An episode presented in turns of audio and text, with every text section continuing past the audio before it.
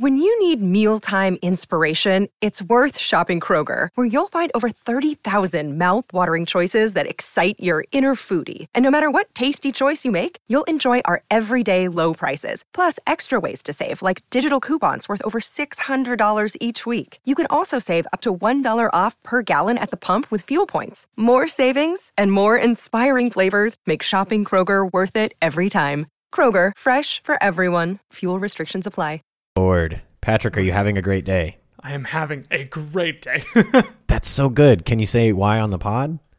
um, no. Oh, man.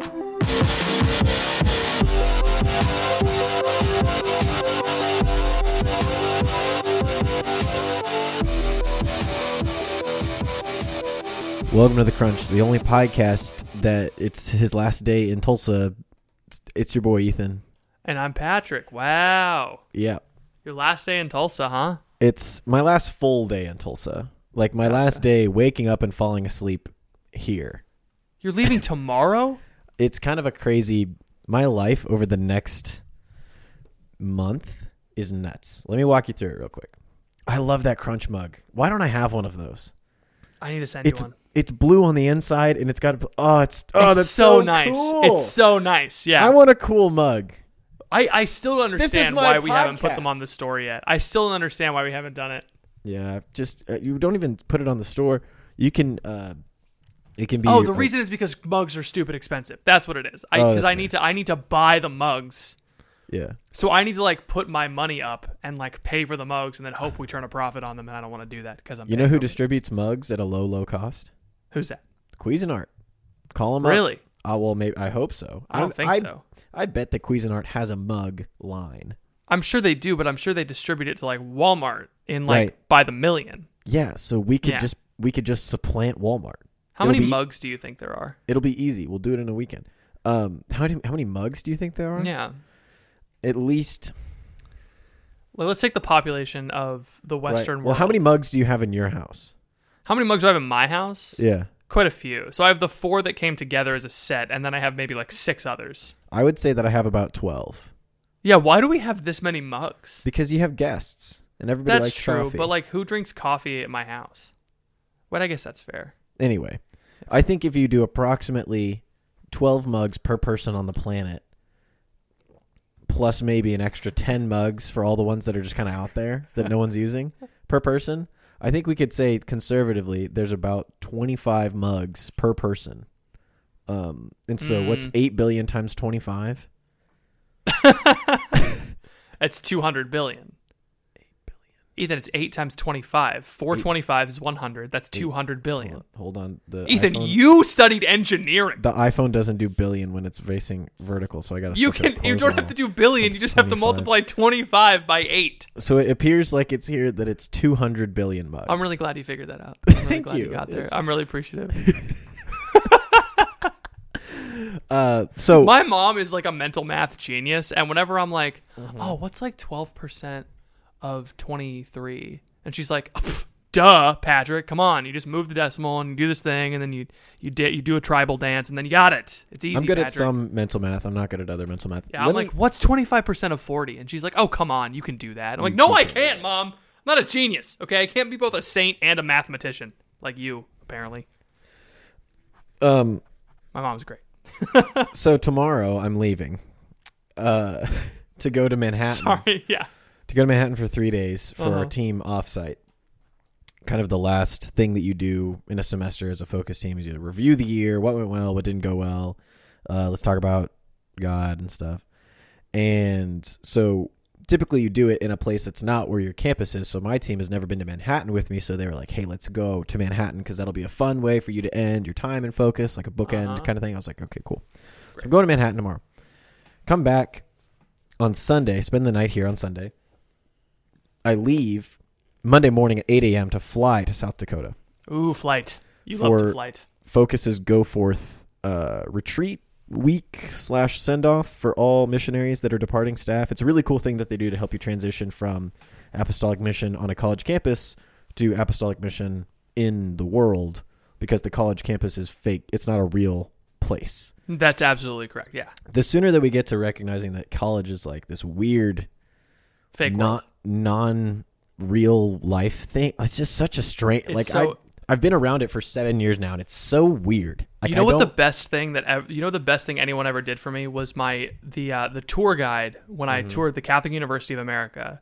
He like referred to people leaving high school and going to the real world, and he was like, "Well, I shouldn't say real world because college is fake world." And like I remembered him saying that, and I took that with me, and I Mm-hmm. Yes. understood it throughout all of college, and that was such an important thing that he said. Absolutely. College is not not a real society. Like it's a society, but it's a dysfunctional one. Like it It's so not- weird. Yeah, it's it's, so like you're strange. both simultaneously an adult and a child. Like Right. both functionally and you're treated that way. Yes. You know, like uh never mind. hey, can my friend stay over? Yes, you have to fill out this form. Um But also, Hey, can I have breakfast? Sorry, it's 7:30 and the cafeteria opens at noon. But but then you go and it's dinner time, and you're like, "Can I have cereal?" And they're like, "Sure, we don't Sure. care. You- You can have whatever you want." Yeah, eat whatever you like, want. We're not your the heck? boss, except we are. Except we are in in the areas that we that we like to control. Yes. Can I please park in front of my house? No, No. you can't. That's for staff. Um, they can park in the student parking. That's fine. You cannot park in the staff parking. What about this? What about this spot right next to like the door that could, I could get in? Oh, that's for that's for the handicapped. What? Imagine if every house had to have That's a handicap. That's just a spot. normal rule, though. But I every house, fair. like every domicile, doesn't have to have. Yeah, apartments You know? have to have handicap parking. But houses don't. Yeah, but like very like only a couple people live Explain to me. I I I Handicap I'm- parking at a house, Ethan, is a handicapped person lives at that house. Patrick, let me tell you this. I'm in favor of the ADA. I think Uh-huh. re- redesigning. I too like assistant district attorneys. What are you talking about? I think redesigning the the the Americans with Disabilities Act. You fool. Um, I think Listen, I've been redesi- watching a lot of law movies. redesigning buildings so that people with disabilities can access everything that they need. I think is a good thing. But if there's a, a handicap Can't say but after that. yes, I can. Because No, you listen to my can't. listen to my point, Patrick. Fine. If there's if there's a staircase on the side of my dormitory and there's a handicap parking spot right next to the staircase, I think that's ridiculous. No one with Yeah. a wheelchair is going up that staircase. You're right. So let me park there. You're Let me go right. in the- you know what I You're mean? right. Yes. It's those kinds of things that drive Yes. me up the wall. Um, it's or like, put you it- up the stairs. exactly. If only we could drive them up the stairs. What what have we been doing? I do think I do think Franciscan Franciscan uh, the Lululemon Lounge, the Lululemon Mm-hmm. lobby that you you know um, the Louis Liz has like a gigantic staircase right next to the building. Yeah. But I don't think there's any handicap parking right next to the staircase. I think that would be weird. I think Yeah. all the handicap parking is you can actually get to it. it. Is like a hill. Anyway, Anyway, so, yeah, I don't think Franciscan has that, but it did always bug me that like visitors could park in student parking, but students couldn't park in visitor parking. And whenever there was a conference, which was every other weekend, Mm-hmm. um, there was no parking on campus. anytime anyone famous comes to speak at Steubenville, you guys must have just had the worst time. Yeah, which is weird because like all the famous people live in Steubenville now. All the famous. Catholics live in Steubenville now. You, me, Matt. So I was so I was on a I was on a I maybe shouldn't say this. I was referred to again. I was referred to as a celebrity today, which is not something which is not something that's happened to me uh, since uh, conferences existed. And SLS um, twenty.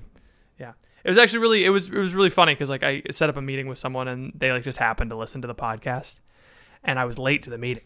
Right. Okay. And I was like, what a first impression I'm making. But thank goodness for the podcast because they already had a bad first impression. yeah. Anyway, that meeting was just uh, a couple of minutes ago. So if they happen to be listening to this, they understand the timeline of when I recorded this. Indeed. I wanted to add Easter eggs. That's what we should do. If you're on a pa- every week, we're gonna on Patreon. We're just gonna post a word, and if you're subscribed to Patreon, then we say that word. You're gonna be like, "Oh, I know that word from the Patreon." It's like the mo- the easiest Easter egg that we could ever do. That's a dumb Easter egg. Uh, Anyway. after after the focus retreat, I'm coming back to Tulsa, and then I'm I am driving to Kansas City for my brother's graduation on the 15th. Shout out Ryan, graduating from high school. At a boy, you really did it. If you didn't have a if you didn't have Ryan, you wouldn't have a younger brother, youngest brother. Side note, um, I love this time of year because everyone gets super sentimental. I was uh, As we go. th- literally yes, I was I was packing up part of my room so that when Emma left this weekend, she could take some stuff with her to Oklahoma City, and I was uh, I was playing that song, and as like a joke because I was just like putting my books into a box or whatever, you know, and she comes in and she hears me like listening to this song. She goes, "Are you sad?" I was like, Aw. no, no, Emma, I'm not sad. This is a bit. this is a bit. I remember the first time I heard that song. I was in like second grade. Okay, Yeah. and there was like the eighth grade graduation at our school. Um, 'cause that's a thing at private schools, and Mm-hmm. uh, they were playing that song, and I remember thinking, I was like, "This isn't needlessly sad. Like this is purposefully sad. They're Yes. trying to make you cry. Yeah. This Vitamin is like." C wrote that song to get a whole generation to to weep because they thought that they were never going to see their eighth grade best friend ever again. Ever again, And then they saw them like the next day because you're in eighth grade and you don't have a job. You don't have a job. You you still live in the same neighborhood, so like that's how school zoning works. You're gonna see each other next year. Right. As we go, like, where are you going? You're 14. Where are you going? also, going? that's just Pachelbel's canon. Yeah, It's just Pachelbel's canon. I think that song. I'm gonna sing it. I'm gonna sing it a lot during my brother's graduate in the car on the way there, during the valedictorian speech. Just the whole. As much as I can sing it, I'm gonna sing it. I want everyone to to know that we're going on and we're remembering all the times that we've had together, We will And still be friends forever. and we're gonna be friends forever. Uh, then I'm in. I'm in Kansas for a couple days. I'm in Nebraska for a couple days. I'm gonna be back in Kansas for a couple days, and I'm coming back to Tulsa. Uh, Ethan's flyover tour. It's yes. If you're in any of these states in the Midwest and you want to stop and have a meet and greet with me, I'm kidding. In a roadside diner. I can I can meet you in a McDonald's bathroom for five minutes. That's as much time as I can give you. Um, you also have to be a patron. Uh, that's- I recognize that that sounds that sounds a lot worse than I meant it to sound. I was just thinking of places that I stop when I drive, and it's the McDonald's. I'm so there's no coming back. I'm so sorry. I understand what you meant. You were like, I'm gonna be pooping, so Yeah. that's when I can talk. That's when Stall I'm free. open. Who That's cares? when I'm not driving. Yeah, That's when I'm not driving. But but when you But say it out loud, like, like, look, I got, I'm on the clock. Okay. you have to be a patron. That makes it so much worse. I'm so. How about this? Anyone can come and meet me in the McDonald's bathroom for free. For a good time call, yes. 281 331. What's what was our crunch number? Uh, 785-251-3989. That's what it was. Um, and then I move from Tulsa to Oklahoma City. So You're gonna cut that out, right? I'm leaving that in. That's hilarious. Oh gosh. Okay. Uh, Emma and I signed a lease for the house that we're going to live in when we're married. nice. I'm going to live in it over the summer, and then she's going to move in uh, when we're married, which is very exciting. Legally, since we've both signed this lease, I guess we're cohabitating, but I, we're never going to physically cohabitate, you know, Until you're married. until we're married. I just want everyone to know this. That's good. If I talk about our house or the uh, the house that we have anytime over the next several months, it's not because we're living together. I'm very opposed. The statistics all say if you live together before you're married, then you probably have met strangers in the McDonald's bathroom. I'm I'm actually writing an article about this for uh, really? About cohabitation? about cohabitation for Catholic Match. Pretty sweet. Yeah, the, secu- the secular reasons why you shouldn't cohabitate. So it's not like Jesus said this, which is fine because Jesus is real smart. He's smarter than you. But um, big smart guy. Jesus never cohabitated with a woman. So So that's kind of what's going up for me. Thanks for letting me share. It's going to be a wild ride.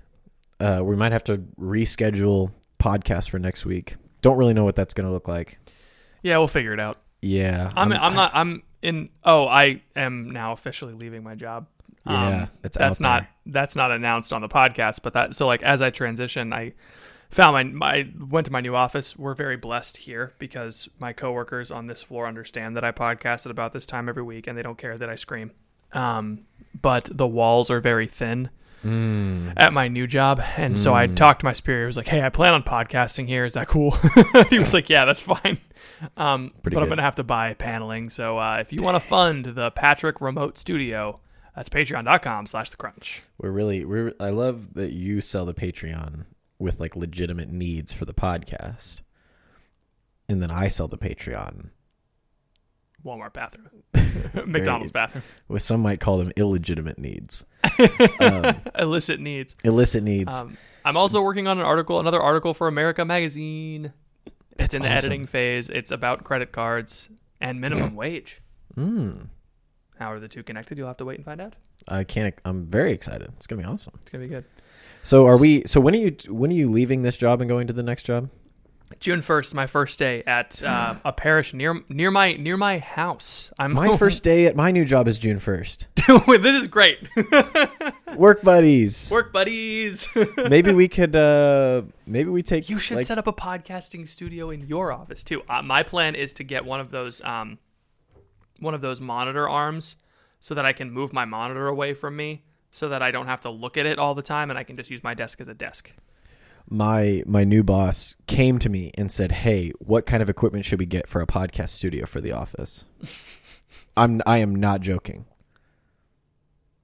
Yeah, I have a dream job. I'm so excited.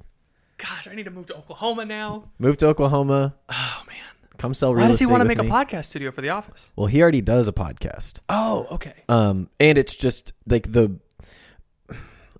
I don't know when I'm gonna talk everything about what my job is, but the the people that I work with are very involved in the diocese, the Archdiocese of Oklahoma City, Yeah. just as far as uh, getting missionaries to move to the city and getting lots of ministry things going. Mm-hmm. Um, James, my boss, has a podcast already. That's how I met him. Was I went onto that podcast.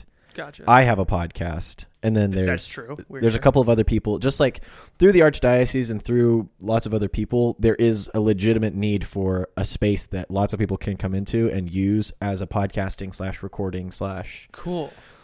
video space um, and my boss is just very committed to providing that service to people so we're basically just going to invest some some of the company's money Can I fly out and help you build it? I'm so excited. I want this to exist somewhere. I know there's a there's a, a media guy who works for the diocese who's setting it all up. So Oh, he- nice. he's like, "What mics should we get?" And I was like, "I googled what mics do Joe Rogan use," and then said he these. uses hi- Heil mics, I think, right? I think they're sure. Sure. Sure. Yeah, sure. So we uh yeah, it's gonna be pretty sweet. So I, should we take like a break at some point, like like uh when I'm moving or like because I don't know when my Wi-Fi is gonna get set up. It might be beneficial. I don't know yet though. We could also. Do you want to? You can't record tomorrow because you're leaving. I cannot record tomorrow because I'm. um, yeah. we'll fi- we'll figure something out. We'll out. figure something out. Just letting everyone know on the pod that the next three weeks might be a little bit, uh, yeah, at least for fine. me, because I'm moving cities, jobs, and I've podcasted from hotel rooms before. I should. I'm gonna rent a hotel room just to record a cast. That's. okay, speaking of oldies but goodies, oldies but baddies, let's take a trip to the hot take Take tip time. time. machine. The hot tip tip machine. Welcome to the hot tip take machine. Um, the part of the show where we take a look back at the prime of our social media posting lives. If we don't get a sponsor of this segment in the next seven weeks, we're canceling it. We're getting rid of Uh, the segment. Ethan, do you have a hot take for us? yes, but I have to edit this. Oh gosh, this is uh this is very relatable. This is from May 9th, 2016. I'm sure Patrick you're going to be able to relate to this. This is so something that excited. all all men and women, uh, mostly just men, uh, are are super like they'll get this for sure. It's May 9th, 2016. At Proposal, it says, "Are you ever kneeling in mass and your butt starts to itch, but you're sitting in front of nice women and you can't scratch it? Ha ha, me either."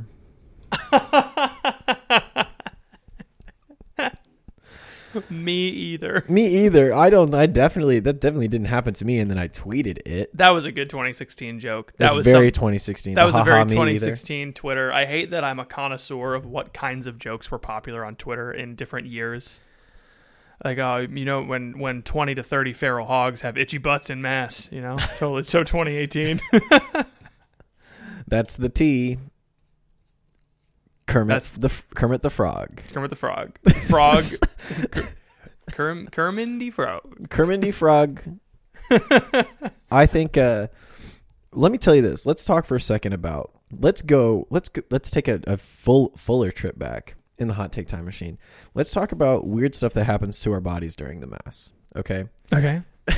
Everyone's pants shift down when it's time for when the priest says, "Pray, brothers and sisters, that my sacrifice and yours may be." accepted." Everyone's like, gets up, push, pulls up their pants, and then they're ready to say the thing.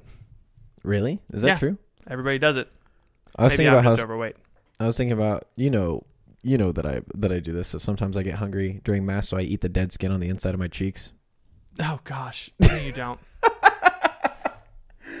Does that break the fast, Patrick? That's a that's one of your tweets too, isn't it? Yeah. Yeah, yeah. I remember. I remember when you were like, "Does eating an entire bottle of toothpaste break the fast?" Asking for a friend or something along That's those. something like that. That's pretty funny. That was pretty good. And and then someone was like honestly engaging you in a real conversation. I know foolishness. You know something that I've noticed is that my knees have started to pop when I kneel on the kneeler. Oh yeah, mine have been doing that for years. That's, That's what's because, wrong with my knees, dude. That's because we we used uh we used to do the field house masses. We would uh in the in the gymnasium at Franciscan we would have mass and they just roll out a thin piece of paper across the basketball court. Can you imagine kneeling on a basketball court for 15 minutes? yes, I've done it. Oh, I too have been to. Can you imagine? there was no room on the bench. Can you imagine kneeling on a concrete conference room floor for Oh yeah, point. 45 minutes? You Good know, point, yeah. SEEK conferences there. I think my I think I just squatted too much back Mm-hmm. when I used to squat, and now my knees just protest every time I do anything that involves bending. Yeah, you gotta work. Um, You gotta, you gotta. So your your muscles develop faster than your joints. So if you're going to lift, you either have to tape yourself up, or you have to um like do calisthenics to make sure that your joints are developing as fast as your muscles are. Nobody talks about the joints. Everybody is always like muscles, burning fat, calories. Yeah, which is why I don't take advice from. Which is why I don't take advice from young bodybuilders. I only take advice from old bodybuilders because they obviously know what they're talking about. so guys like Father Anthony. like yeah, Father Anthony and uh, Father Mike and uh, no, I met old. this guy He's at the gym. His name was Dave, or maybe his name was Pat. I don't know, but he was this you know six year old guy, and he was jacked, and he was like, "Here's how you do a proper tricep curl," and I was like, "I trust you." Because you obviously know what you're talking about. Trust you with everything. because Remember back you- in the day when we used to trust people just because they were old? I didn't trust him because he was old. I trusted him because he was old and jacked. Well, yeah, but there's, I mean, y- there's, you know what I mean. Are you setting up a joke? Yes, I No. do. How trust did they? they didn't trust at all. I don't know. I don't know what you want me to say. Um, I was just trying to make a comment about how the youth of this day do not respect the elderly. That's Yeah. all. well, the elderly have done quite a few things. Patrick is fighting back against the culture war by talking to an old jacked guy at the gym. That's Yes, the you're making progress, real strides. Hey, thank you for listening to this episode of The Crunch.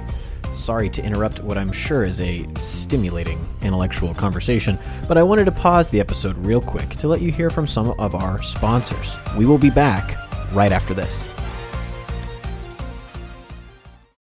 When you need mealtime inspiration, it's worth shopping Kroger, where you'll find over 30,000 mouthwatering choices that excite your inner foodie. And no matter what tasty choice you make, you'll enjoy our everyday low prices, plus extra ways to save, like digital coupons worth over $600 each week. You can also save up to $1 off per gallon at the pump with fuel points. More savings and more inspiring flavors make shopping Kroger worth it every time. Kroger, fresh for everyone. Fuel restrictions apply. When you need mealtime inspiration, it's worth shopping Kroger, where you'll find over 30,000 mouthwatering choices that excite your inner foodie. And no matter what tasty choice you make, you'll enjoy our everyday low prices, plus extra ways to save, like digital coupons worth over $600 each week. You can also save up to $1 off per gallon at the pump with fuel points. More savings and more inspiring flavors make shopping Kroger worth it every time. Kroger, fresh for everyone. Fuel restrictions apply. I uh I I'm the reason why young people don't trust old people anymore is because randomly in meetings my coworkers say things like, "Well, that's because we we've babysat when we were we were talking about babysitting and like hiring uh teenagers to babysit." Uh-huh. And they were like, "We used to babysit when we were 12." It's like, "Yeah, that's because we were much more mature than 12-year-olds these days and we weren't so entitled." And I was like, me and TJ, me and my me and my my coworkers my age like looked at each other. And I was like, "Okay, well, we're gonna just let's move on from just gonna move on. just gonna not talk. I'm gonna keep my head down. I'm gonna get promoted. Then I'm gonna lash out. Have any Um, hot takes for us, Pat? Yeah, I got some hot takes. This this hot take comes from a listener. Thank you, listener, anonymous listener from April 28th, 2016. um, that feeling you get as you're halfway through power writing an essay at 1 a.m. to debunk the philosophy of angry radical feminists.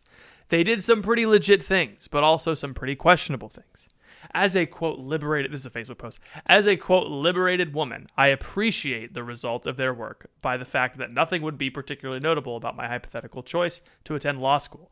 However, Wait, so I guess she's not going to law school yet. Hypothetical choice to attend law school. However, those same feminists would vigorously shame me if four or five years after passing the bar I chose to stay home and raise children. What if it was a life goal of mine to someday be the mother of four? Who could casually bring up Everson versus the Board of Education and the Township of Ewing uh, in a conversation about First Amendment jurisprudence? 19 likes, two comments. I think Um, jurisprudence is something we need more of. I think we need more honest. jurisprudence. I think we need more juris wisdom. I think we need more juris fortitude. I think we need more juris courage. Mhm. and Fortitude and courage are the same virtue, Patrick. Um, so prudence and wisdom. So That's true. What did you miss? prudence, justice, Just, Juris juris, justice. juris justice. juris justice. we need juris justice, juris courage, jurisprudence, and juris temperance.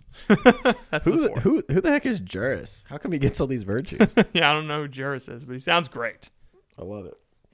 Uh, I don't really know how to react to that. Like I I just agree with it. Like I just Yeah, I mean she's right. She's not wrong.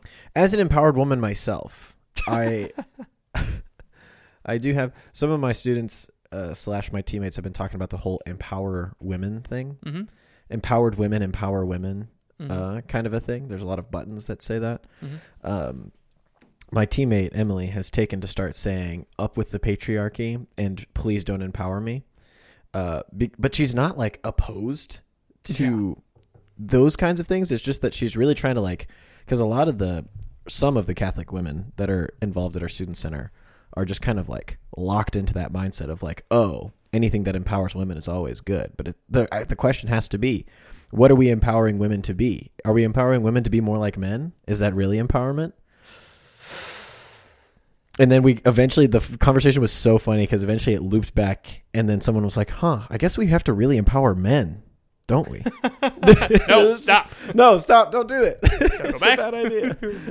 reverse, reverse, reverse. Um, yeah, I think are we empowering women or are we are we reinforcing the uh the idea that women have to change to be useful. yeah or the idea that like career is the reason for your existence you know the your reason for the season.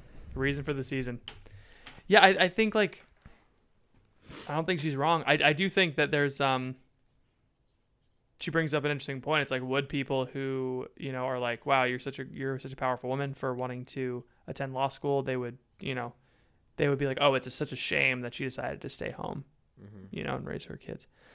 Um yeah it's like that's not a that's not a welcome choice. Or like people people commenting on on women's you know um instagram posts when they have like 11 kids like oh my gosh like you have 11 kids that's that sucks hey honey sorry it's okay you may not have known this we're actually supporting women now it's okay you didn't know but we're Uh, from it's this point on It's a new thing. New thing that thing. we're doing. new thing we're doing Supporting women regardless of their choices, which is kind of crazy.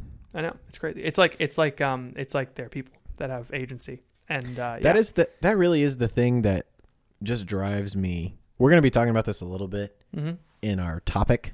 Oh, oh, oh, you just come with a topic now, huh? No topics for Patrick. Patrick, no, it's fine. I didn't have one. Go on. I figured you did have one. Oh, I do. I thought we were going to talk about the one from the Facebook group. What one from the Facebook group? Oh, yeah, we are. Maybe we are. Maybe we aren't. It's just it's all about people and about understanding what a person is. And just people don't understand what a person is. Like a woman is not this entity that it, that is just like oh, as long as this entity uh, achieves these actions, then that means that it is a good entity. You know, like it's kind of a weird. Like as long as you do this, this, and this, you're an empowered woman. I love the idea of good. entity. That's so true. That's so Yeah. funny. It's like because we we have we have all these separated protective classes, protected classes, and it's like this is Uh-huh. like in the ADA. Yeah. And we protect them for good reason. It's like Yes. because they are they are discriminated against or they have certain disabilities that prohibit them from doing things they may want to do otherwise. And like it is just for us to I think I think disability is a this is this is one of the issues that I have with the intersectionality is that it doesn't it doesn't look at the taxonomy of each of these different realities right? Intersectionality mm-hmm. is important but you have to understand that like disability is different from race. Oh and yeah, gender is different from sexual orientation. Like these things are different Right, but then we list all of them off in the same sentence because they're all Yes. a part of that same law, and it's just like they're all kind of grouped together. It's like these Uh-huh. are distinct classes of things that have to be protected. And it kind It's of just- reinforces the Yeah. idea that straight white able male is the norm. right. is it, it does reinforce the idea that that is normal, and it's like it- Here's it- all the different things that we have to make sure that we watch out for. It's Yeah. like, well, no. What if there was a law that said protect the people? I think there is a law that says protect people. And then Really? there were then they, they made that and then they were like, crap, we gotta amend this like 20, uh, 29 times. We forgot to mention those people.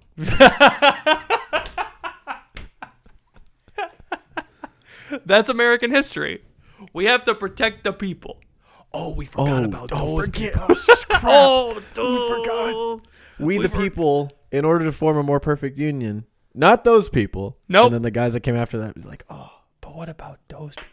those people. We should do those people. That's that is that is the story. The story of America is. But what about those people? What about those guys? What about those guys? what, are they, up doing to? over there? so yeah, like the, that, that's kind of encapsulated in her hot take time machine, where it's like Yeah. I appreciate the things that you know feminism did, like voting. Yeah. that was important. Um, but it's it doesn't. Yes, let's let's move into the topic now because I want to continue talking about what you said about recognizing what a person is. Yes. Welcome to the topic. Somebody on our Facebook group. Hold on. Woo!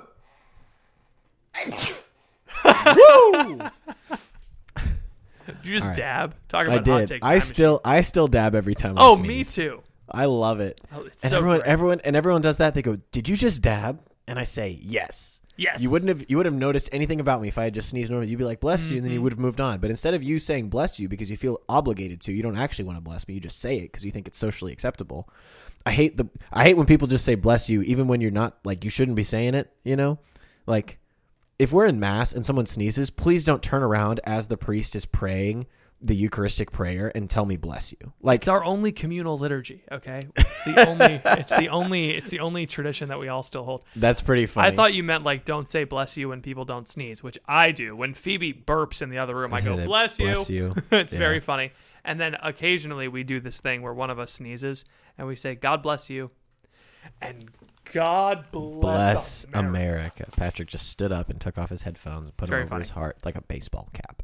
Yeah, Uh, the Facebook group is popping off lately. Oh, Facebook.com on- slash groups slash the Crunchcast. You are missing it. Ben Eastman compiled a list of all of the books that we've mentioned on the podcast since the rebrand and put them in a Facebook comment. I. And it's That's amazing. impressive. That's It's just so amazing. I can't believe anybody. It's like it used to be that we had to contact like a weird Catholic apostolate who had to contact a Japanese agency to go through all of our episodes, and now people are just doing it for Yeah, fun. And Ben has already listened. Like he's, already been, listened. He's he's been re-listening. listening. He re-listened. That boy re-listened. I can't re-listen to podcasts like that.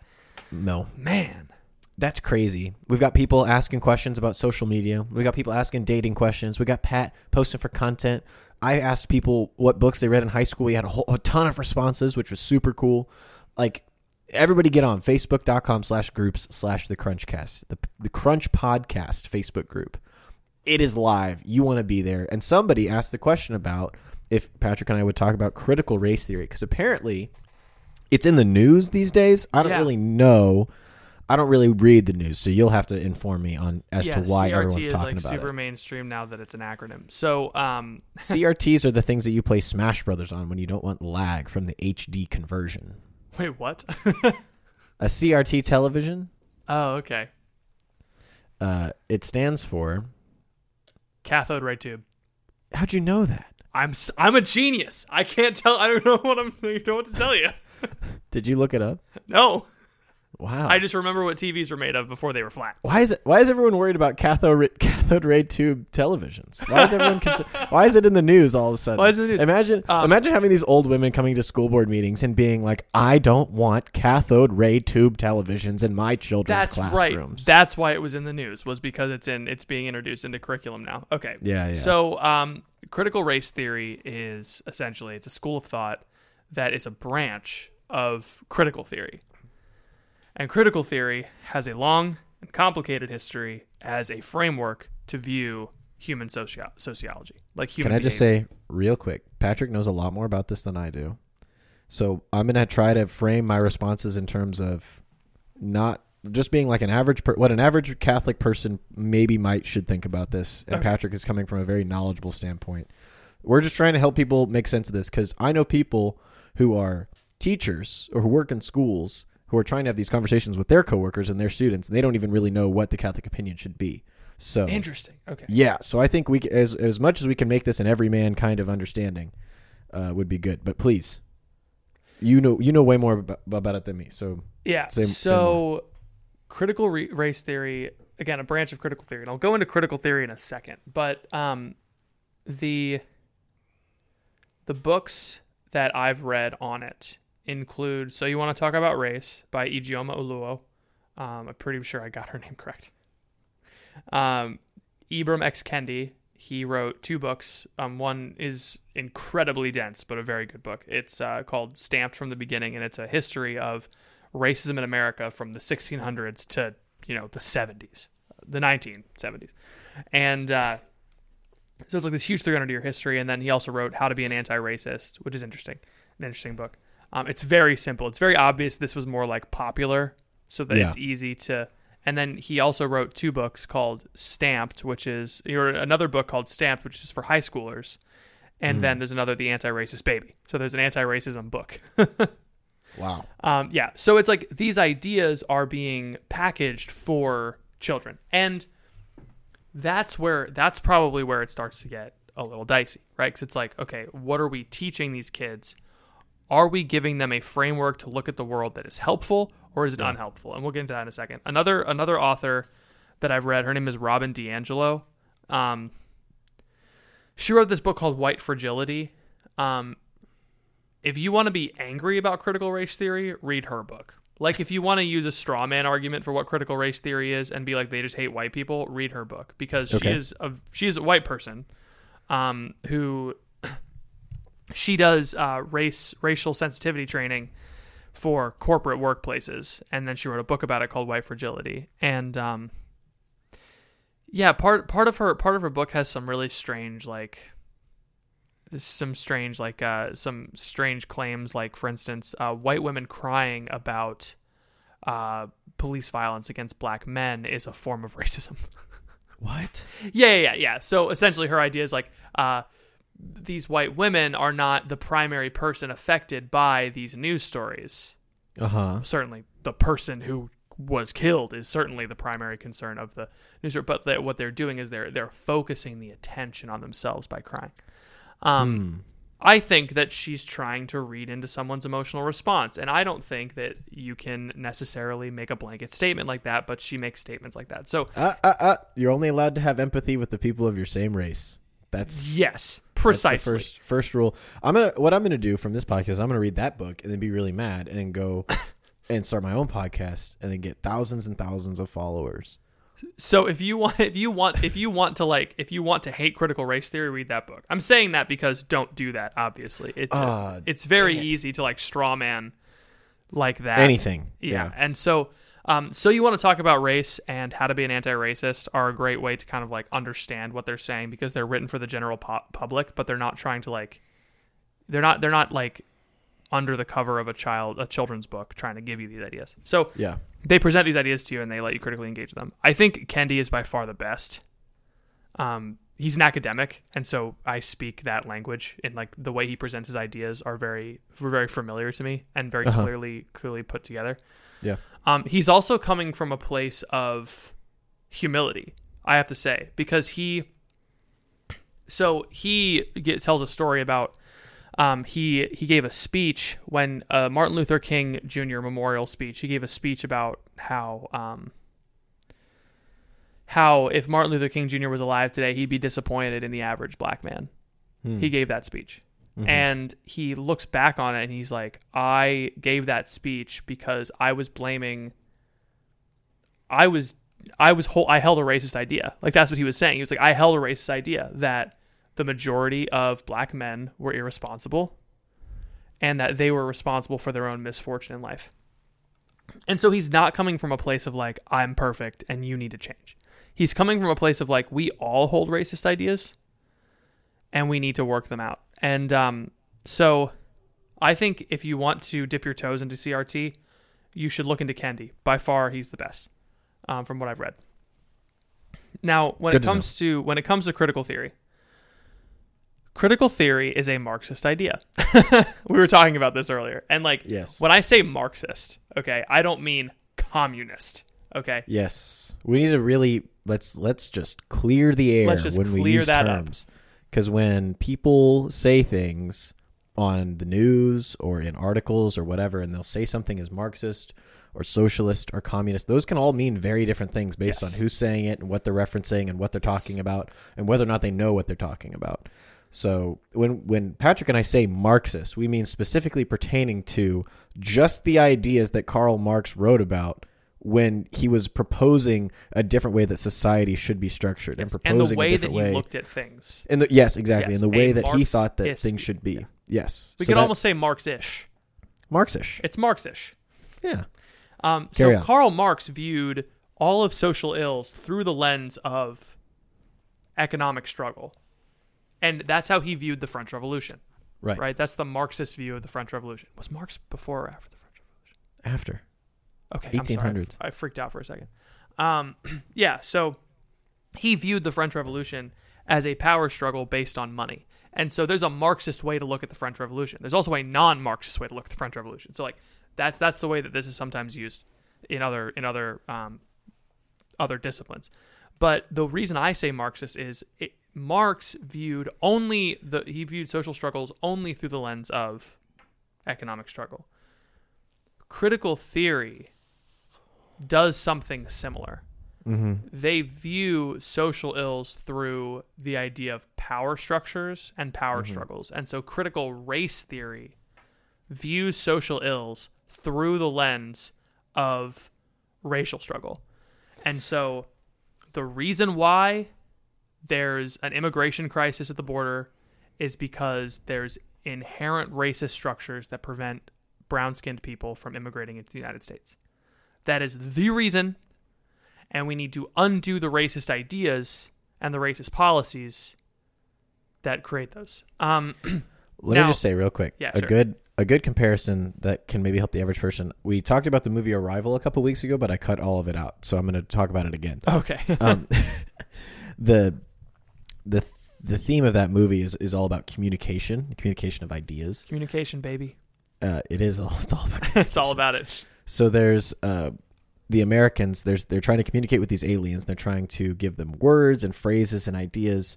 Um, and there's a very interesting concept out there that relates to uh, how what language a person speaks and what language they think in relates to how they solve problems. Um, which is and kind of and even to the point of uh, like the food that you eat. So I've heard a lot of people say like the reason that Western societies are different than Eastern societies is because we're based on wheat and they're based on rice. And farming rice is very different than w- the way that we farm wheat. And the English language and the Phoenician languages are very different than uh, Eastern languages, Mhm. Chinese and Japanese and Korean. And so, uh, and others. I don't. I'm not an expert. I've just I've read some things about this. I think it's interesting. I don't really know if it's true or not, but I think it's interesting. Um, and there's a part in this movie where they're trying to communicate with the aliens, and uh, the American point of view, they're trying to give them words and phrases so they can understand sentences, and they're making it very personal. And they hear that the Chinese are have tried to help the aliens understand their language by using mahjong tiles. Huh. Um, and so it's they've presented it to them as a a game. And so we're going to give you this tile. And we're going to try to say it represents this thing, and the aliens will say this tile and it represents this thing. And the main character is like, you see how this is a problem, because if you only present language and communication as a game, then there's always a winner, there's always a loser. You're always going to interpret it in terms of competition and conquest and power, right?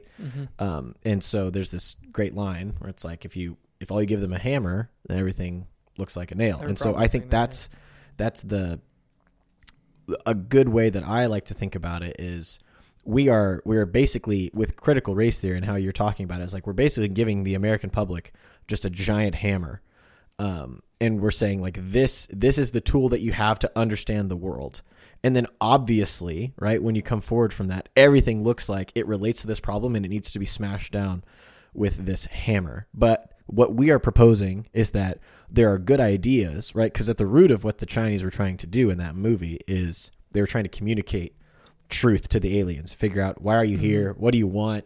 How can we help you? Are you going to hurt us? All those kinds of things. But they communicated it in a way that they could only receive answers that were um, violent, essentially. And Yeah. so that that is kind of what uh, maybe an easier way for some people to think about it because when it's all up there in philosophy land, it's it's challenging. Um, but for me, that really puts it into a, a better a better context to understand. Like, no, we want to actually give people a language of philosophy and anthropology ultimately Mhm. that helps people understand things not in terms of conflict between peoples and groups, but genuine communication. So Yeah, I think that's a really good point because like the, viewing things through the lens of race, there's always a dominant race. And for the last you know X hundred years, that dominant race has been white people. But that's the thing is that like if you if you went back 300 years, there's no such thing as a white race. There's an English race. They saw each Yeah. other differently. They saw each Yeah, other yeah, as like. Germans or and they they had ra- the the concept of race began right before the modern period. They they were dividing they divided the Europe into like different sections and you had the Eastern Europeans and you had the Northern Europeans and you had the you know the Germans and like the Southern Europeans and the Western Europeans and they were like, "Oh well, Germans are more pragmatic, which makes them more that makes them better at literature. and It makes them better at like nonfiction literature and sciences, and and the the the Western Europeans are more romantic, so it makes them better at music and poetry. And it's like those are racist ideas because they apply a racial, um, they apply a singular you know quality to an entire racial group. But like that's how that's that's one of the ways that racist um, that race developed in the West was this idea of like different cultures. Anyway, the word race, from what I remember from my cl- course on the French Revolution and the modern period and the emergence of the modern period afterwards, was the idea of race popping up in about the 1800s. And um, now there was like when when you understand that people looked at different people differently, you know what I mean? Like how how did it? It's, it's helpful for us to look back. Okay, I'm, I'm getting ahead of myself.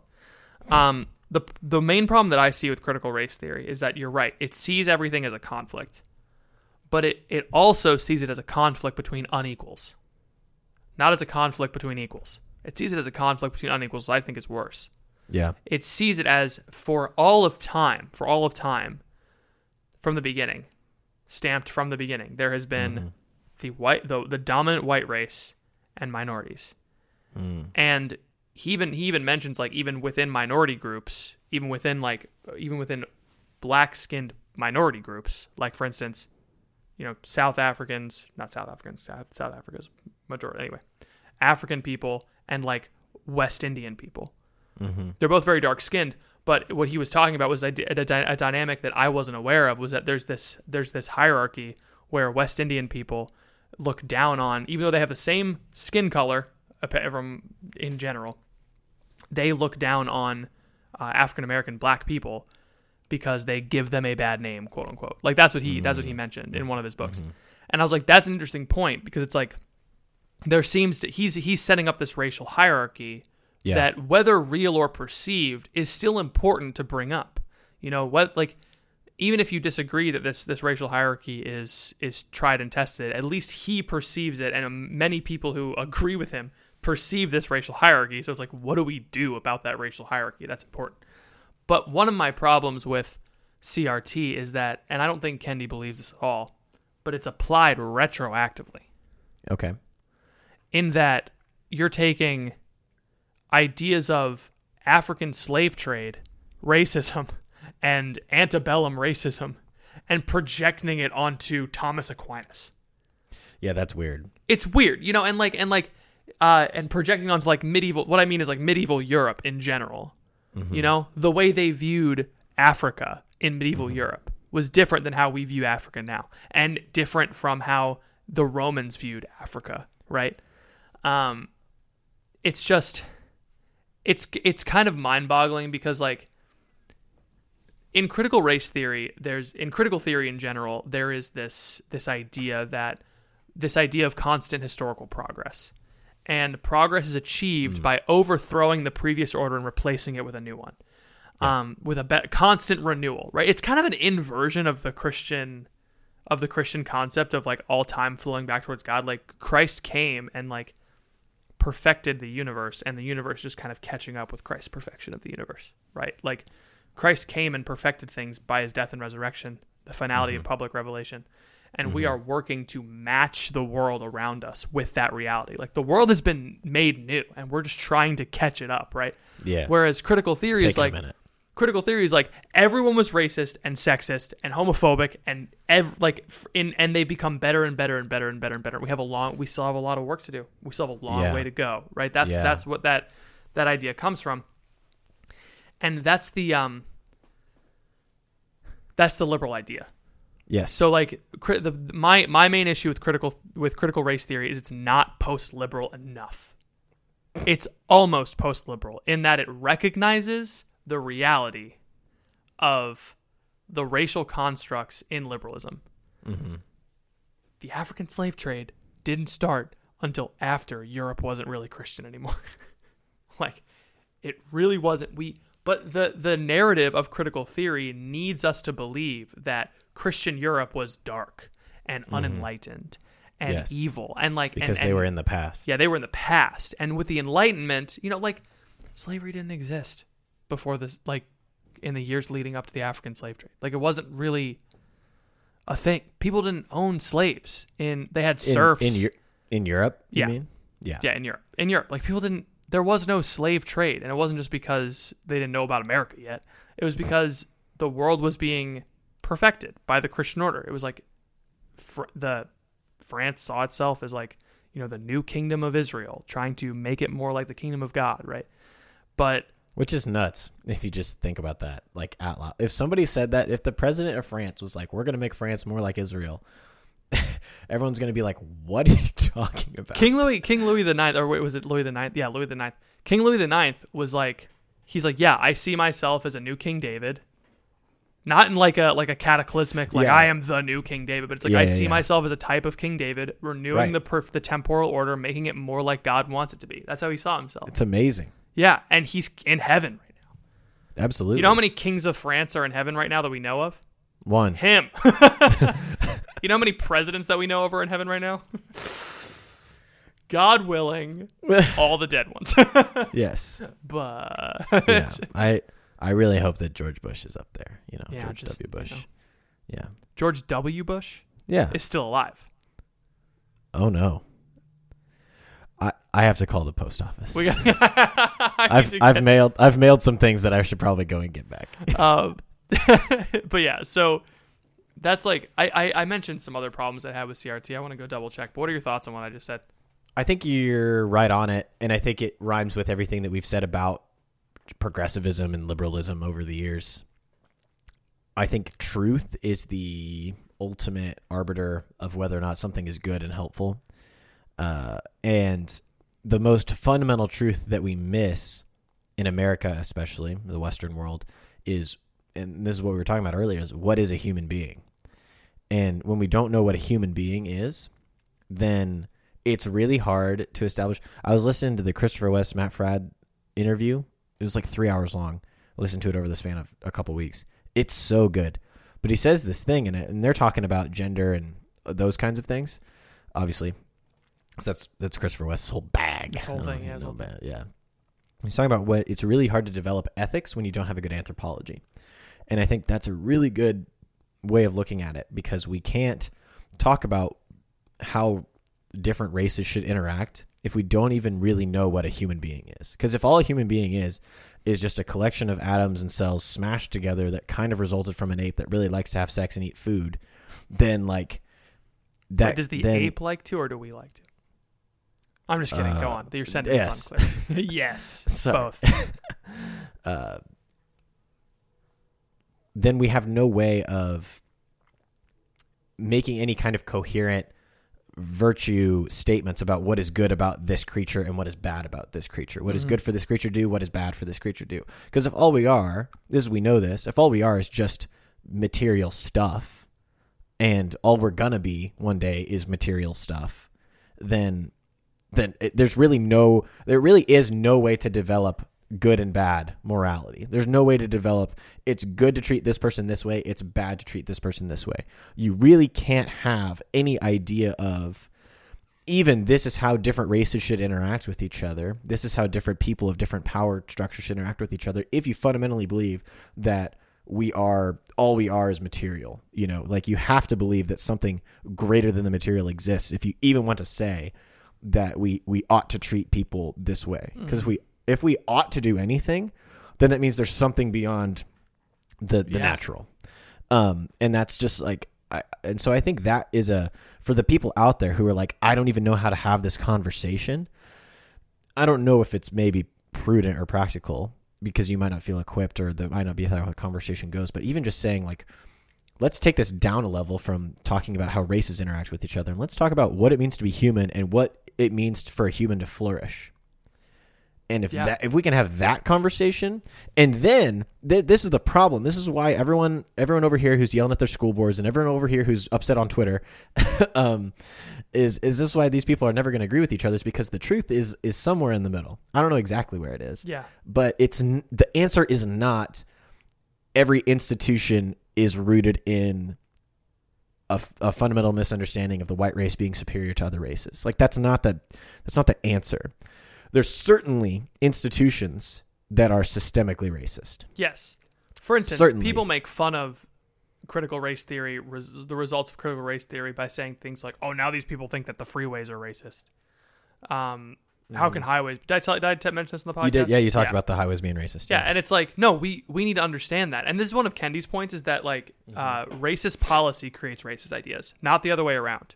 Yeah. And that's one of the problems that we're we're having. And I wish people would listen to him when he talks about this because I think it's just he's just very calm in his way of, of approaching this. Um, he's like racist policies create racist ideas. Racist policies like redlining and like you know school districting, and like the prison the school to prison pipeline. Like those policies create the racist ideas of oh black children are more likely to act up. Like those policies when people see them in action, they go, mm-hmm. "Oh, I need to be more careful with my minority students because they're more likely to act up." And that's a racist idea. That person didn't create that idea themselves. They Right. created it because their environment conditioned them to see it that way. And Right. it's like CRT's narrow focus allows it to uncover realities that we may not have oth- uncovered otherwise, Which is good. which is good. Things that are in the darkness need to be brought to Yes. the light. That's just a fact. And if you disagree with that because of your political hangups, you need to repent and believe in the gospel because Yes. Jesus is all about uh, justice and truth and light. And if there are things that are hidden, uh, and there are things that we can we can use this tool, this way of thinking, to help us bring about greater justice, greater greater charity, greater uh, greater order. Like if we're if we're trying to make our society more like that of uh, what it will be like, you know, in the new heaven and the new earth and all of that stuff, then we need to understand each other because no one's going to misunderstand each other in heaven. No one's going to miss. Yeah. No one's gonna. No one's gonna be like not What on the mean same page. Yeah. Yeah. So we need to work towards that now because that's going to help more people eventually reach heaven. Um, but if we insist on division Mm-hmm. and we're not going to accept anything that the other party believes, we're not going to accept anything that even smells like liberal ideas, then we're not going to get anywhere. Like the the goal is not to win. The goal is for souls to go to heaven. The Yeah. goal is for Yeah. for the for Jesus to reign supreme in the heart of every man, woman, and child from every tribe, every nation on earth. And we can't do that if we're if we're constantly locked in the every every white power structure is oppressive or in the every liberal is trying to take away my way of life kind of thing. You know, like we can't we cannot live in this. We have to live in a different way. And that's Yeah. what the church Yeah. provides and the church's thought has always provided, I think. And post liberalism is not seeking to tear down structures and rebuild. That's critical theory. Yes. Okay. Post liberalism is seeking to build on structures that have existed, Yes. right? To build on the realities that people are willing to talk about. To build to mm-hmm. build from liberalism into the new into the thing that needs to happen, like into the into the new um the new West, like the new civilization, right? Like the way that we think about hermeneutic, like the way that we look at the world. Um, the two problems that I have with critical theory in general and critical race theory specifically. Um, never mind. Let me talk about one more positive, and then I'll do my two negatives. The two big takeaway negatives. Perfect. Um, Kendi's breakdown. I mentioned this in the Facebook post. Uh, segregationist, assimilationist, anti-racist. His his history of racism in America chronicles these three groups, and the the segregationist idea is what we traditionally think of as racist. I think that X group is inferior to X group, right? And this could go either way. Like that's a segregationist idea. Assi- assimilationist is a more common but less less noticeable racist mm-hmm. idea. Whereas if only this group of people were more blank, Yeah. then they would be fine. Um, he uses the example of something called "quote unquote" uplift suasion, where like uh, it's it's this idea that like oh every black person is responsible to for uh, for you know making sure that people don't view black people poorly. So like you need to be on your best behavior in public so that people don't think that black people are all like that. But like that's an assimilationist attitude. Mm. Of like no, it's ra- it's it's anti what should what is true of anti-racism is like when you see a black child acting up in public, you should be like that kid's acting up. It's not because he's a black kid, you know. Just it's just a kid. Yeah. It's just what they do. And I, I'm I'm, I'm Can you I explain am something to me? I'm I'm thinking of. I was trying to be serious. There's the episode of iCarly where T-Bo pretends to act like a white man so he can date Freddie's mom. iCarly was promoting assimilationist views back in 2011. wow, I can't believe it. iCarly. Sho- I'm shocked. I'm shocked. I, for one, am shocked that any Nickelodeon show directed by Dan Schneider would have weird references to black people acting like white people and also a lot of jokes about Jewish people. Anyway, Ooh, interesting. there's there's a lot of jokes about. If you ever re- rewatch Drake and Josh, like a ton of jokes about Jewish people. Oh yeah, there's that crazy. time where they dressed up like Hasidic Jews. Yes, and they said Well- pip pip padoodly doo. Yeah, yeah, that's pretty. Uh, Yeah, that's pretty. I don't know what that means, but but it sounds pretty. it's it's it, it's not Yiddish. I'll tell you that. It's Yiddish. It's not Yiddish. it's Uh, okay. oh wait, Yid is a derogatory term for Jewish people. Yeah, we got to figure this out. Yeah, we're really we don't know we're we're- doing. This whole podcast is walking in landmines. Yeah, it's true. I, I think I do think that one of the one of the best. This is not something that that Kendi brings up, but this is something that Ijeoma Oluo brings up. Again, hopefully I said her name correctly. Um, she brings up it's called "So You Want to Talk About Race," and she she talks about how like it's important for everyone to talk and discuss racial justice because you can't just wait until.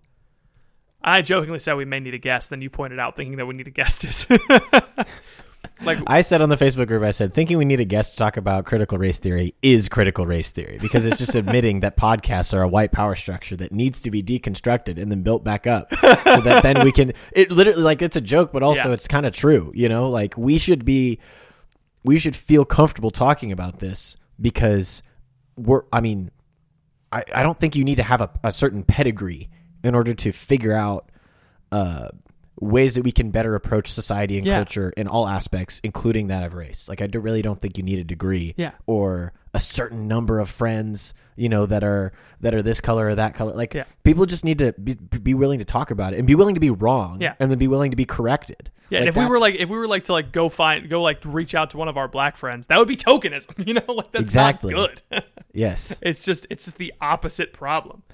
Any Um, any Catholic podcast that has that one uh, black artist that goes on podcasts just to talk about race, they're doing it. You know what I mean? Like it's just it happens a lot, and it's we don't need to call anybody out specifically, but I just I always get the like weird vibes when, especially Catholics, especially Catholic podcasts, especially Catholic content, they feel the need to loop in this famous person or that famous person so that they can have a conversation about race. Mm-hmm.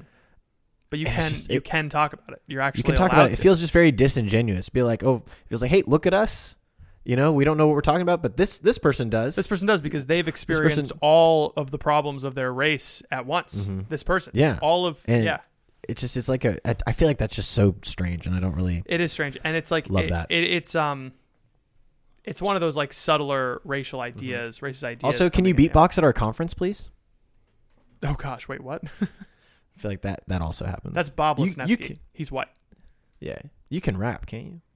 No, I think that's just What? Bob. I think there's I think there are other people besides Bob that have been asked to rap and beatbox at Catholic Nope, he's the only one I can think of. All right then, move Okay. on. Uh, so anyway, yeah, but like I, I, I just think like, you know, the five uh, the five people of color that are, you know, Catholic speakers, uh, they must get tired of uh of like being asked to come on podcasts and explain racist ideas to to white people. White people. Yeah. It's just like, oh, look, another shooting in the news. Let me go check my email to see if Ascension Press has emailed me. Again. You know, it's like That must be Gosh. exhausting. that must suck. Um, oh boy. yeah. okay. Anyway, so the tell two, me, the, tell me your, tell me your negatives. So my two negatives, like the two big takeaways, like the issues with critical race theory, is first of all, uh, this more it's more inherent in critical theory actually than in critical race theory specifically. Critical theory in general. No, problem number one, it is an inherently exclusive, exclusionary uh, hermeneutic lens. It's an it's exclusively it's exclusive. Like like it it does not want to coexist with any other school of thought. If you go to a university that has a psychology philosophy department that's very critical race theory critical theory oriented you can you're generally only going to find critical theory as the way that they look at the world. Like this is that this is that cliche of you know a gender studies course at a college as part of their core curriculum right? Like we were talking about uh, books. Like we don't have a canon anymore. We Yeah. don't have a core colleges don't have a core curriculum anymore every college has a different core curriculum and some people have to some some students at to get a degree from this university you have to go to a um you know a, a women's studies course. And it's like that that and and in that that that is a sign not of a problem necessarily because again you can learn great things from these courses. But the issue is like now you have to look at the world through this lens of this power structure this power imbalance has shaped the world. And we have to take down that structure. Um, that's problem number one is that it's very exclusive. And that's not that's not coming from me. That's coming from cal newport. Okay cal newport talked about this on his podcast a while back. He talked about critical theory and how um, how destructive it is to universities especially the humanities departments because they want everything to be through this lens and it's very exclusive. Um, problem number two is it deconstructs Christian Christianity. Yeah, that's bad. It's very bad. You, generally, Because you know what, you know what Christianity was in the past. Exactly. and the past is a problem for critical theory. Yeah. And that's like that's the thing, right? It's like it's a Marxist idea, and that doesn't mean that it's communist, but that does mean that Marx influences it. And Marx was not great. He's not. He's not great on religion. You know, I wouldn't say that he's a Christian man. he's not a big. He's not a big fan. He, he believes religion is the opium of the masses. Uh, but Yeah. I, I was under the impression that opium is opium of the masses. At one point, opium was opium of the masses. you know, that's, not that's pretty funny. You know, I thought opium. I was thought opium was the opium of the masses. You know, Uh. people are pretty addicted to drugs in Pennsylvania. You know, that's like That's pretty good. this area of the country I'm in. People aren't turning to religion because they hate their lives. They're turning to fentanyl. Okay, like yeah. Gosh, nobody nobody's coming up from the White House and being like, "We've got a religion crisis." Everybody's turning to religion. Everybody nobody's going. Nobody's going to their jobs. Everybody's applying for welfare because they just pray in church all day. We've got a crisis on our hands. like, no. Yeah, yeah. So Marx didn't have the uh, he didn't have the the privilege of foresight to see what would happen when people stopped praying. Uh, But here we are. Um, but yeah, that's the issue. Is like is like Kendi and others along with him. I think they don't take into account the fact that the first non-Jewish convert to Christianity was a black man, an Ethiopian man A eunuch. a eunuch in fact and so it's like it's like this this gospel was not you know it was not a european thing Mm-hmm. the only reason it got to europe was because rome was in europe and rome was the world power in the day and christianity mm-hmm. took over the world power like christianity took over the oppressive world power that was you know allowing people to kill their slaves and like kill their wives and like put their babies under bridges so they can die. Christianity took that over. Christianity mm-hmm. overthrew an oppressive power structure. but not because it was something that existed in the past that was inherently bad and needed to be overthrown. Yes. They looked at it and they said, "We are going to die over and over and over and over again. We're going to let ourselves be killed by these people um, instead of rising up and committing some kind of revolution, a bloody revolution. They went in to the Colosseum and they made the sign of the cross, and then they got killed by lions or whoever else was in there. And it's like Uh, it's it, and, and refusing to view that part of Christianity, like forgetting, accepting the myth of the the uh, American evangelical, Mm-hmm. and saying like, "Oh, Christianity is a white religion.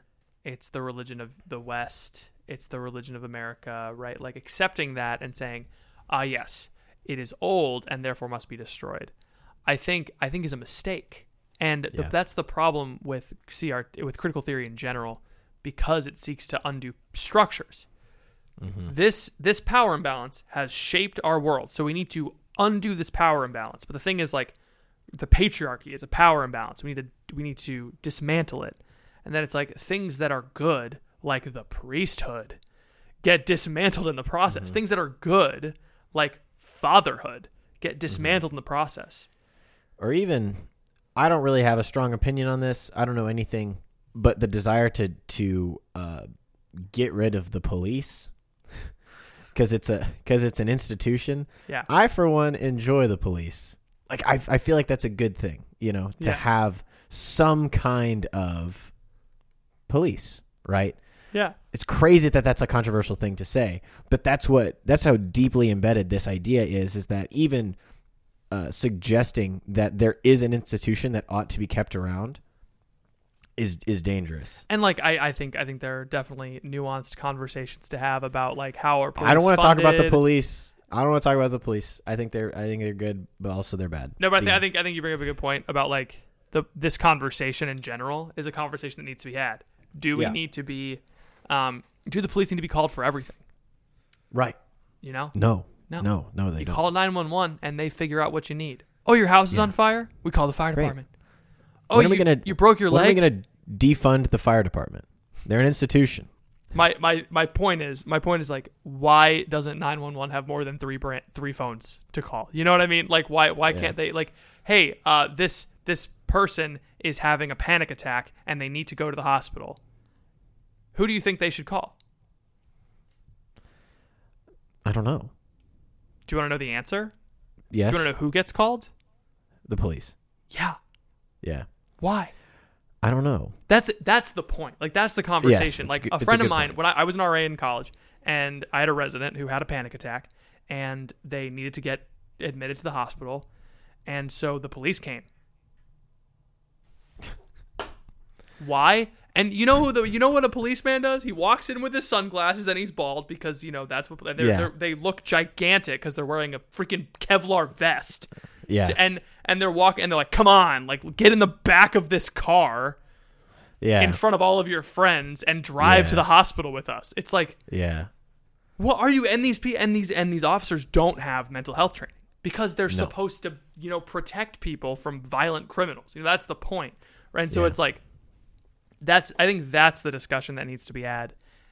we need to have we need to have different police. We need to have car police that go to car school. We need to have gun police that go to gun school. We need to have like talking police that go to talking school. And that's that should be like the main jobs of police. It's like let's de-escalate like domestic situations, let me solve violent situations and let me solve vehicular situations. And I think those are the only situations that they really need to be involved Yep. in, but we shouldn't just have like one guy that goes to one school and they do some push-ups and then he's and now now handle all three he of does them. all you know of what I mean? It's like yeah, it's crazy. Yeah. I think there should be four options when you call 911. You should be able to call ambulance, fire department, police, or Ghostbusters. There should be the only four things that you should be able to call. Anything else than that is just it's extreme. but yeah, and, Because imagine like the list be like 911, what is your emergency? If you have a fire, press 1. If you have a health emergency, press 2. If you need the police, press 3. If you have a ghost emergency, press 4. if you need child protective services, press 5.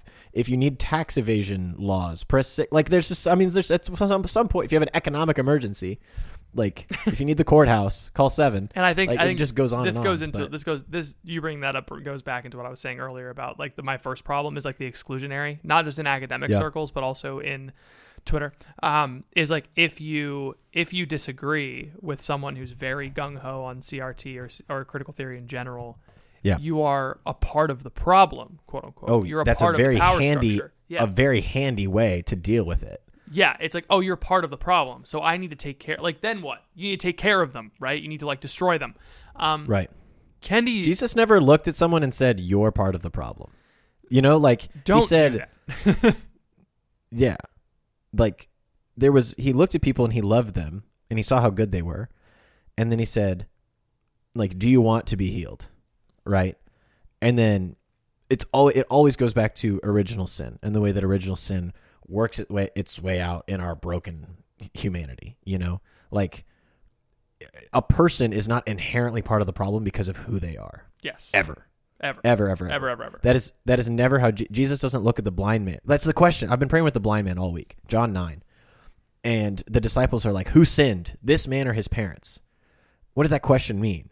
It's like, what's what's wrong with this guy? Did like he do something wrong to deserve to mm-hmm. live a life full of sin and disgrace or did his like his ancestors do, is like is this a result of someone in the past who did something wrong to make him inherently bad? And Jesus was like, no, nobody sinned. It's neither this man nor his parents, but that the works of God may be made evident in his life, mm. that may be made manifest in him. Like that's that's why he's broken, so that I can fix him. And viewing anything in terms of anything else other than like we are broken and we need the grace of God in order to be healed. That's that's it. You know, like that that's my problem. That's Ethan's critique of critical theory is that it tells it says that there are people that are inherently bad because of who they are. And Kendi that's- doesn't do that. That's that's don't. one of my That's that's one of my things is that like he he's very much on the on on the in the mindset of like um you can hold you shouldn't hold racist ideas, but like people hold racist ideas and they should recognize them and they should change them. Yes. work to change them. Um, but if someone holds a racist idea, that doesn't mean they're too far gone. Like every single person that he mentions in the five people that he mentioned, he has like five. There's five parts of his book stamped. Every single person has good sides and bad sides. W E D uh, W E B Du Bois was a um, he was a black activist and he held racist ideas according to Kendi. Um, who else was it? I forget who else. He was like Thomas Jefferson obviously held anti-racist and racist ideas and assimilationist ideas, right? Like he he doesn't no one is on the right side or wrong side of history for Kendi. And that that's something that's one of the reasons why I think he's he's very good to listen. But that's the thing is like we're so reactionary nowadays that like the thing is critical theory and um right wing general politics, they're both very exclusive. Like Yeah. right wing, left wing are very exclusionary, are very exclusionary at this point, where it's like you can't even kind of dabble mm-hmm. in the other. It's like witchcraft. Yeah. anyway, do you want to hit up Doctor Ethan's dating corner? Yes. It has to be a quick, Let's be a super quick one. Okay, Quicken. I know it hurts. I'm sorry. This is not your corner. All right, you came to the right place, you ding dong. It's called communication, baby.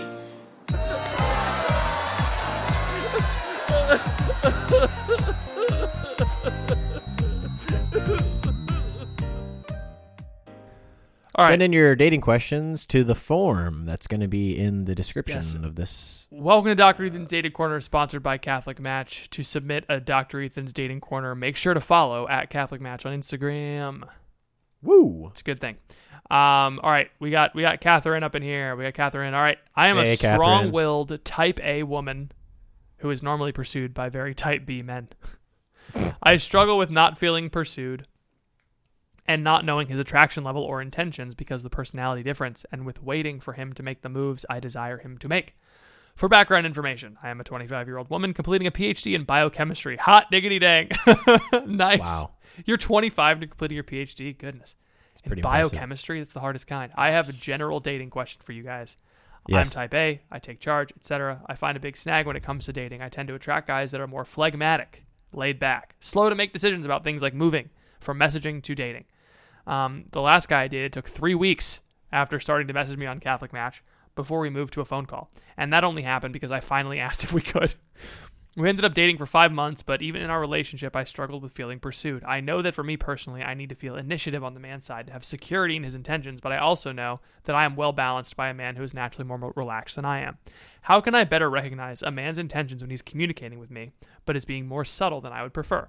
Are there some hmm. cues in a guy's behavior that indicates traction and interest, even when he won't come out and say it? And how long do I wait for him to make a move? Basically, the guys I that I attract and go on dates with are very understated, and it's hard for me to get a sense of them and experience pursuit because from them because of that. I don't want to have to straight up tell every guy I date that he needs to tell me he's attracted to me, but I feel a little bit at a loss for how I can recognize and receive a man's interest when it's not as obvious as I would want or expect. Any help or advice would be greatly appreciated. Hi, my name's Catherine, and I attract the average American Catholic male. What do I do? Phlegmatic betas. I well, I think that there. I I have this answer has two parts. The first part is, I think that in general, men just need to step it up and be more brave. And a lot of guys are not brave, and they're really scared, and so they they play it as safe as they can for as long as they can because they don't want to be rejected because. Uh, then it wouldn't feel good like it does when they watch pornography. Oh gosh, And so- Ethan. it's not always because of that. It, Patrick, like ninety percent of guys are addicted. Like this is, it is the problem. Ah, you know, Come on, I don't like talking about that. I I know, but I'm just saying, like that's probably hey, hey, has way everybody more do to us do us a huge favor and stop watching porn so I don't have to. Can everybody? It? Can we just delete the porn? Um, I think that is one element of It like really guys clear up space on legitimately, the internet.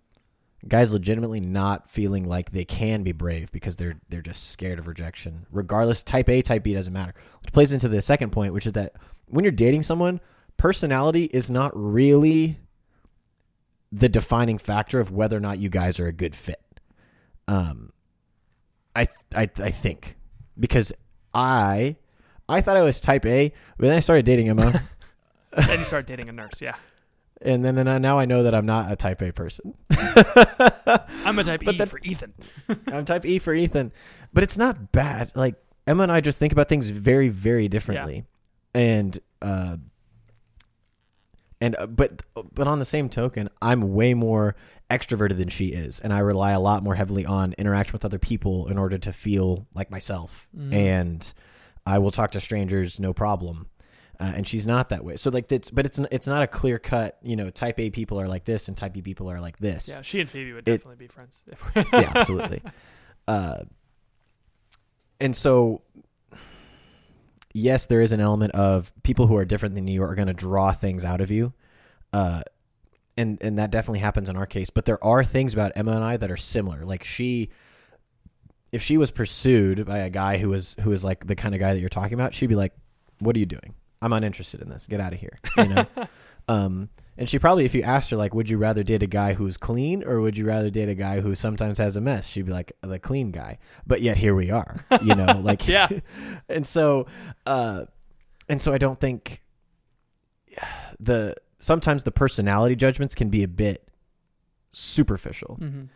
I don't think that you are superficial, Catherine, because clearly you've thought about this very deeply.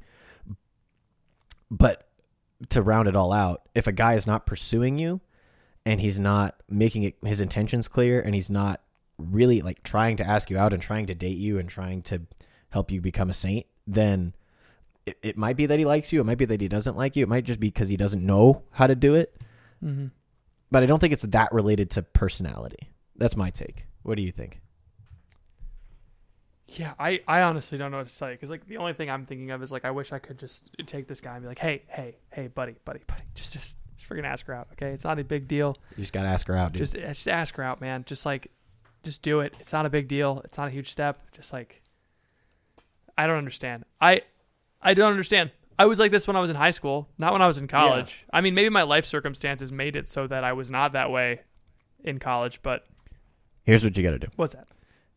You got to What are you I think just I'm standing up to podcast. Oh, you're at, you're like you're in this. I'm stretching my legs. I've been sitting I, before this I took a 2-hour real estate exam And so I've just been I've been sitting. Did you pass?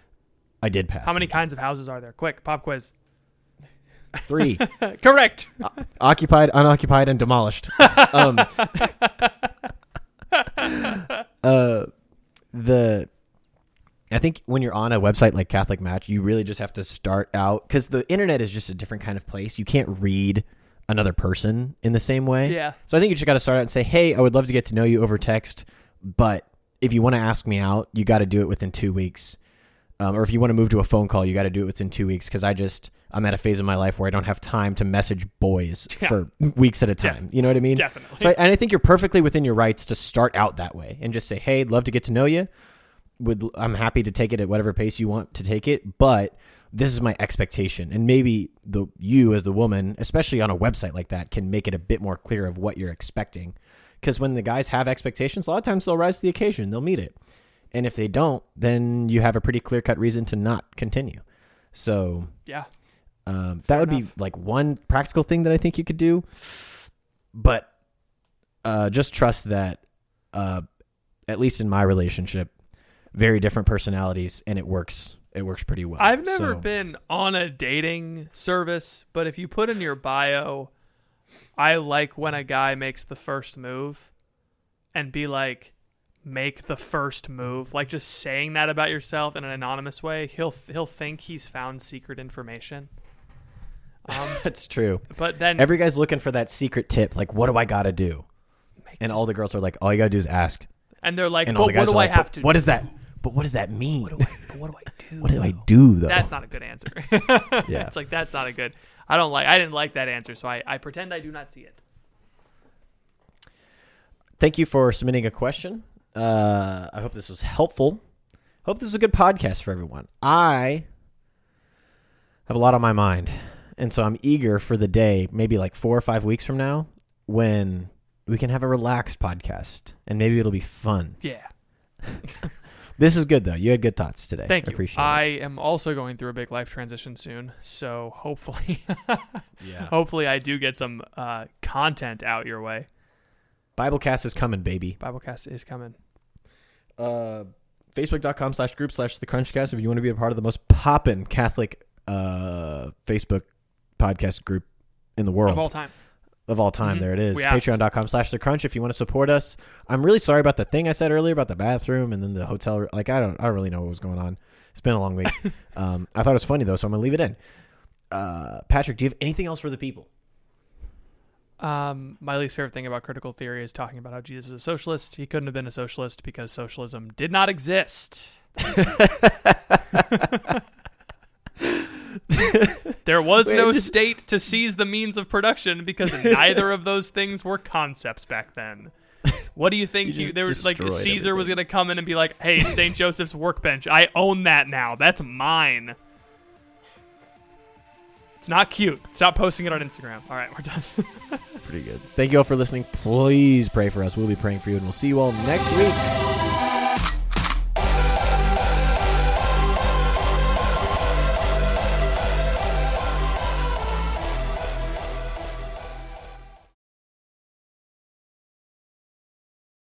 When you need mealtime inspiration, it's worth shopping Kroger, where you'll find over 30,000 mouthwatering choices that excite your inner foodie. And no matter what tasty choice you make, you'll enjoy our everyday low prices, plus extra ways to save, like digital coupons worth over $600 each week. You can also save up to $1 off per gallon at the pump with fuel points. More savings and more inspiring flavors make shopping Kroger worth it every time. Kroger, fresh for everyone. Fuel restrictions apply.